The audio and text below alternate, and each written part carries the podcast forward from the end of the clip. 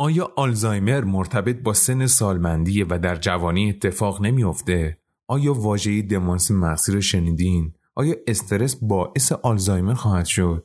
آیا آلزایمر مسبب مرگ فرد میشه؟ چه کسی احتمال داره که آلزایمر بگیره؟ آیا آلزایمر درمان هم داره؟ چه غذاهایی بدترین اثرات در حافظه خواهند داشت؟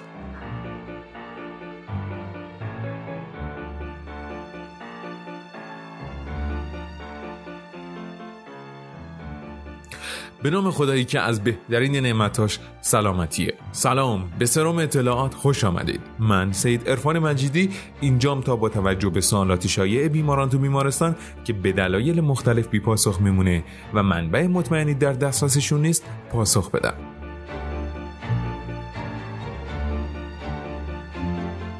مطالب ارائه شده بر اساس آخرین منابع پزشکی روز دنیاست که لینک اونها در توضیحات اپیزود در خدمت شما قرار خواهد گرفت. شایان ذکره که مطالب ارائه شده اویدنس بیس و شنیدن این پادکست برای دانشجویان پزشکی شبیه نوروبیان خواهد بود.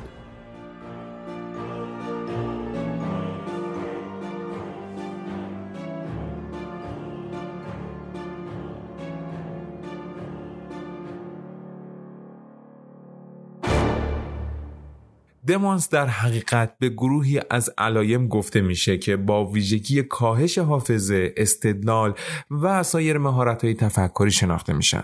انواع متفاوت دمانس وجود داره و علل متفاوتی میتونه داشته باشه. میکس دمنشیا یا دمانس میکس به حالتی گفته میشه که تغییرات مغز بیش از یک مشکل را در یک زمان نشون میدن. شایع‌ترین علت دمانس آلزایمره که بنابر آمار شصت تا هشتاد درصد موارد رو شامل میشه. باید گفت که دمانس بخش طبیعی روند سالمندی نیست. و حالا پس حساب گوش بدید تا ببینیم چی میشه که یک نفر آلزایمری میشه. آلزایمر یک بیماری تحلیل روندی مغزه که به علت تغییرات درون مغز که اونم حاصل آسیب سلولی اتفاق میفته. حالا این یعنی چی؟ آلزایمر به علت تجمع پروتئین هایی که به صورت غیر طبیعی ساخته شدن در اطراف سلولهای مغزی به وجود میاد. یکی از این پروتئین ها بتا آمیلوئیده که به صورت پلاک های آمیلوئیدی اطراف سلولهای مغزی قرار میگیره. پروتئین دیگه تاو نام داره که در داخل سلولهای مغزی رسوب میکنه. در حقیقت علم پزشکی هنوز متوجه نشده که چه اتفاقی میفته که این روندی که گفتم شروع میشه، ولی حالا دانشمندان متوجه شدن که سالها پیش از اینکه علائم بیماری شروع بشه روند رسوب پروتئین ها شروع شده. دقیق یادم سر کلاس استاد میگفت اتفاقات مولکولی ده سال زودتر از علائم شروع میشه. همینطور که سلولهای مغزی تحت تاثیر آسیب حاصل از تجمع پروتئین‌ها قرار می‌گیرن، مولکول‌های شیمیایی اونها که مسئول ارسال سیگنال و فرستادن پیام میان سلولهای مغزی هستن کم میشه. به عنوان مثال سطح استیل کولین که یکی از این نوروترانسمیتر هاست درون مغز افراد آلزایمری کاهش یافته است و به مرور زمان قسمت‌های متفاوت مغز تحلیل میرن و کوچیک میشن و معمولا اولین قسمتی که تحت تأثیر قرار میگیره بخشی از مغز که مسئول حافظه است. در بعضی موارد غیر معمول آلزایمر ممکنه بخش‌های مختلفی از مغز تحت تأثیر قرار بگیرن و بینایی یا تکلم فرد مشکل براش ایجاد بشه و اولین علامت بیماری باشه. این بیماری همینطور که گفتیم شایع ترین علت دمانسه که به مرور زمان بدتر میشه. فرق دمانس و آلزایمر رو که هنوز یادتونه. شایع‌ترین علامت اولیه آلزایمر مشکل به خاطر سپردن اطلاعات جدیده. در مراحل پیشرفت بیماری علائم شدیدتر میشه و بیمار دچار گیجی، عدم درک درست از زمان و مکان و تغییرات رفتاری خواهد شد و در نهایت توانایی تکلم، بلع و راه رفتن فرد نیز درگیر میشه. خب از اونجایی که فکر میکنم این میزان از اطلاعات نسبت به علامت بیشتر شبیه یک جواب سرپایی بود و شما انتظار جوابی پرملاتر رو دارین، باید بگم خدمتتون که لیست علائم در این بیماری چند دسته بندی داره که من یک دسته بندی که توسط سایت ان اچ اس انجام شده رو براتون شرح میدم. علائم بیماری در سه مرحله تقسیم بندی میشه که شامل مرحله ابتدایی، میانی و پایانی خواهد بود. در مرحله ابتدایی علامت اصلی مشکل در حافظه است. در مثال میشه گفت فرد مکالمه‌هایی صورت گرفته یا اتفاقات رو فراموش میکنه یا اشیا رو جا میذاره، اسم اماکن یا وسایل رو یادش نمیاد، درگیری ذهنی شدیدی برای یادآوری واژه‌های درست داره، یک سوال رو مکرر میپرسه و قضاوت ضعیفی رو از خودش نشون میده و تصمیم گیری براش سخت میشه و در امتحان کردن چیزهای جدید انعطاف پذیری گذشته رو از دست میده.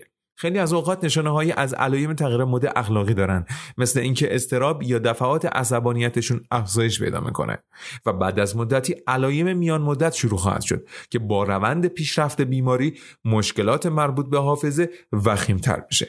بعضی افراد با این وضعیت ممکنه به طور فزاینده‌ای در به یادآوری اسم افرادی که میشناختن به مشکل برخورن یا در شناسایی فامیل دوستانشون با سختی مواجه بشن.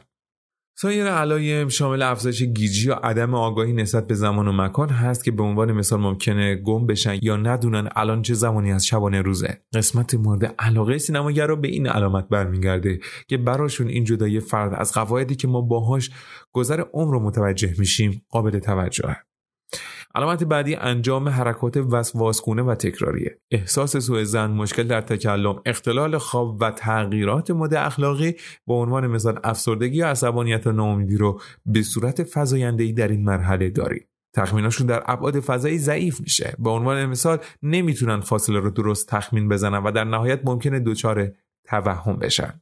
در این مرحله فرد مبتلا در تمام کارهای روزانه خودش نظیر غذا خوردن، لباس پوشیدن، دستشویی رفتن نیاز به حمایت و کمک خواهد داشت و نهایتاً در مرحله انتهایی بیماری علامت‌ها شدت بیشتری پیدا می‌کنند و شرایط ناراحت کننده‌ای رو برای بیماران و مراقبانشون که خانواده و دوستانشون هستند به وجود میارن. توهم و سوءظن ممکنه در مرحله قبلی بیماری به وجود بیاد و از بین بره، ولی در این شرایط میتونه بدتر بشه.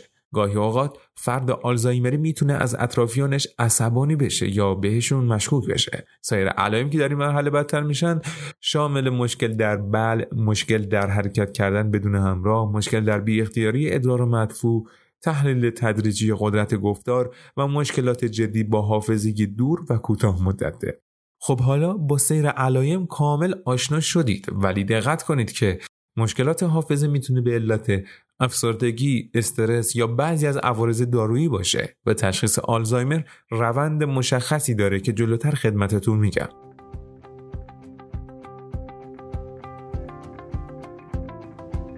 سروم اطلاعات مثل خیلی از پادکست ها یک پادکست مستقل و دانشجویی، جایی که با تمام محدودیت های زمانی و مشغولیت هایی که ممکنه برای دانشجویان پزشکی وجود داشته باشه، به امید تغییری که میتونن هر چند کوچک به وجود بیارن ادامه پیدا کنن و بر کسی پوشیده نیست که نه تنها تولید محتوا مستلزم هزینه است، بلکه در فضای رقابتی و پر سر و صدای شبکه‌های اجتماعی انتشار هم هزینه داره. با توجه به وضعیت حاضر اگر تمایل داشتید از ما حمایت کنید، میتونید از طریق صفحه هامی باش در هزینه ها همراهی بیشتری با ما داشته باشید و اگر سلامتی دوستانتون براتون مهمه و تصور میکنید این برنامه میتونه براشون مفید باشه، سروم اطلاعات رو برای اونها بفرستید. باید دقت کنیم که در اکثر مواقع خود بیماری آلزایمر مسبب مرگ فرد مبتلا نمیشه و اتفاقاتی که به علت علائم بیماری میفته میتونه مرگ رو رقم بزنه. به عنوان مثال به گزارش سایت لایف ساینس دو سوم علت مرگ این افراد عفونت ناشی از ورود مواد غذایی به مجاری تنفسیه که به علت اختلال در بلع که از علائم بیماریه رخ داده که اصطلاحاً ما نومونی آسپیریشن بهش میگیم. برای تشخیص آلزایمر و دمانس به شرح حال بیمار توجه ویژه میشه و بعد از اون طبق روال پزشکی معاینه‌ای تحت عنوان ام ام اس ای انجام میشه و سطح عملکرد مغزی فرد با یک سری سوالات و پاسخ به اونها مسجل میشه و حالا یک سری بررسی‌های تشخیصی نظیر آزمایش‌های روتین تا سی تی اسکن و حتی یک سری بیومارکرها در مایع مغزی نخایی به تشخیص کمک میکنه. توضیحات بیشتر تخصصی میشه. و اما عوامل خطر بیماری که مهمترینشون افزایش سنه که با افزایش هر پنج سال بالای شصت و پنج سال احتمال وقوع این بیماری دو برابر میشه، گرچه در سن حدود چهل سال با تشخیص یانگ آنست آلزایمر میتونه اتفاق بیفته. عوامل خطر دیگه این بیماری شامل سابقه خانوادگی و وجود ژنوتایپ آپویوان، جنسیت خانم‌ها، آسیب شدید سر، سندروم دان و حوادث قلبی و عروقیه. برای پیشگیری از این بیماری باید زندگی فعالی از لحاظ فیزیکی و ذهنی داشته باشید و با انجام چالش‌های ذهنی مغز را به تکاپو بندازین. ولی چجوری؟ با مطالعه، با یادگیری یک زبان خارجی، با نواختن آموزش یک ساز موسیقی، شرکت در کارهای داوطلبانه، عضویت در باشگاه‌های ورزش جمعی و تجربه سرگرمی و فعالیت‌های جدید. همچنین اصلاح رژیم غذایی و کاهش مصرف الکل و سیگار نقش پیشگیری کننده خواهد داشت. در مورد اصلاح رژیم غذایی، بخشش همون توصیه‌هایی که مربوط به بیماری‌های پرفشاری خون و چاقی بوده و البته سایت هلفلاین هفت خوراکی رو معرفی کرده که برای عملکرد مغز خیلی بده. در مصرف این خوراکی‌ها احتیاط کنید. اولیش نوشیدنی‌های شیرینه که شامل نوشیدنی‌های گازدار، نوشیدنی‌های ورزشی و نوشیدنی‌های انرژیز است که نه تنها ریسک ابتلا به دیابت را بالا می‌برند، بلکه حتی ریسک دمانس در افراد غیر دیابتی را بالا خواهند برد. دومیش کربوهیدرات تصفیه شده شبیه شکر تصفیه شده یا آرد سفیده که گلایسمی ایندکس زیادی دارن و میتونن عملکرد مغز رو در صورت استفاده زیاد کاهش بدن. سومیش استفاده از غذاهایی با چربی ترانس که میتونن منجر به کاهش حافظه بشن و باید چربی غیر اشباع در رژیم غذایی جایگزینشون بشه. چهارمیش غذاهای پروسس شده که به غذاهایی گفته میشه که افزودنی‌های نظیر شکر، نمک یا چربی زیاد دارن که با افزایش التهاب مغز باعث کاهش مهارت آموزش و حافظه خواهد شد. پنجمیش آسپارتامه که یک شیرین کننده مصنوعیه که در نوشیدنی‌های فری شوگر و همچنین به عنوان توصیه برای افراد دیابتی وجود داره. البته این شیرین کننده حد مصرف مشخص داره و در صورت استفاده بیش از اندازه میتونه منجر به مشکلات اخلاقی شناختی بشه. ششمیش الکل. مصرف زیاد الکل میتونه منجر به تغییرات رفتاری و کاهش حافظه و اختلال خواب بشه. و آخریش ماهی با جیوه زیاده. جیوه یک عنصر نوروتوکسیکه که مخصوصاً برای جنین و بچه‌ها میتونه آسیب رسان باشه. منبع غذایی این عنصر میتونه ماهی‌های گوشخوار نظیر کوسه یا اره ماهی باشه که البته در ایران خیلی مرسوم نیسته. و درمان در حقیقت درمان قطعی برای این بیماری وجود نداره. تنها بعضی از داروها به علامت درمانی این بیماری کمک میکنن. اگر هنوز یادتون باشه وقتی داشتیم میگفتیم این بیماری به چه شکلی به وجود میاد، اشاره کردم که استیل کولین سلولهای مغزی کاهش پیدا میکنه. حالا به عنوان مثال از داروهایی استفاده میکنن که سطح استیل کولین رو بالا نگه داره، نظیر دونپزین، گالانتامین و ریواستگمین، یا داروهایی که اثر گلوتامات رو مهار میکنه مثل ممانتین. همچنین به خاطر اختلالات خلقی که ممکنه داشته باشن از داروهای ریسپریدون و هالاپیریدول استفاده میشه و همچنین داروهای ضد افسردگی. و در نهایت اختلالات خوابشون نظیر سختی در خوابیدن هنگام شب و چرت‌های روزانه رو با درمانهای دارویی و غیر دارویی نظیر تعیین روتین تنظیم میکنن. اما قسمت مهم قضیه اینجاست که تنها کمک‌های ما برای درمان این بیماری محدود به دارو نیست و از روش‌های نظیر سی اس تی و از روش‌های نظیر سی اس تی Cognitive Stimulation Therapy با ترجمه تحت لفظی درمان تحریک شناختی میشه کمک گرفت. همچنین پایگاه ان اچ اس یادآوری و گفتگو در مورد خاطرات زندگی و کار رو جزو درمان‌های آلزایمر قرار داده. روش سی اس تی شامل شرکت در فعالیت‌های گروهی و تمرینات طراحی شده برای بهبود حافظه و مهارت‌های حل مسئله است.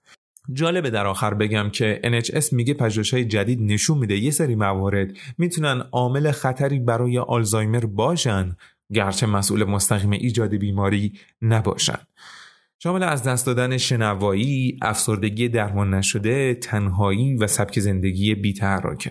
فکر کنم دست کم اگر این موارد رو داشته باشیم میشه چند تاشو رفع کرد و سایه این بیماری رو از خودمون دورتر کرد. انشالله همیشه این برنامه یادتون باشه و هیچ وقت این بیماری به سراغ خودتون و نزدیکانتون نیاد. در آخر سایت جام جهانی آلزایمر صفحه‌ای در خصوص کرونا و افرادی که دچار دمانس شدند از جمله افراد آلزایمری درست کرده که توصیه‌های مفیدی رو برای خانواده این عزیزان به همراه داره. من لینک این صفحه رو در سایت سروم اطلاعات در اختیار شما قرار خواهم داد که اگر تمایل داشتید استفاده کنید. برای شاد بودن باید سالم بود.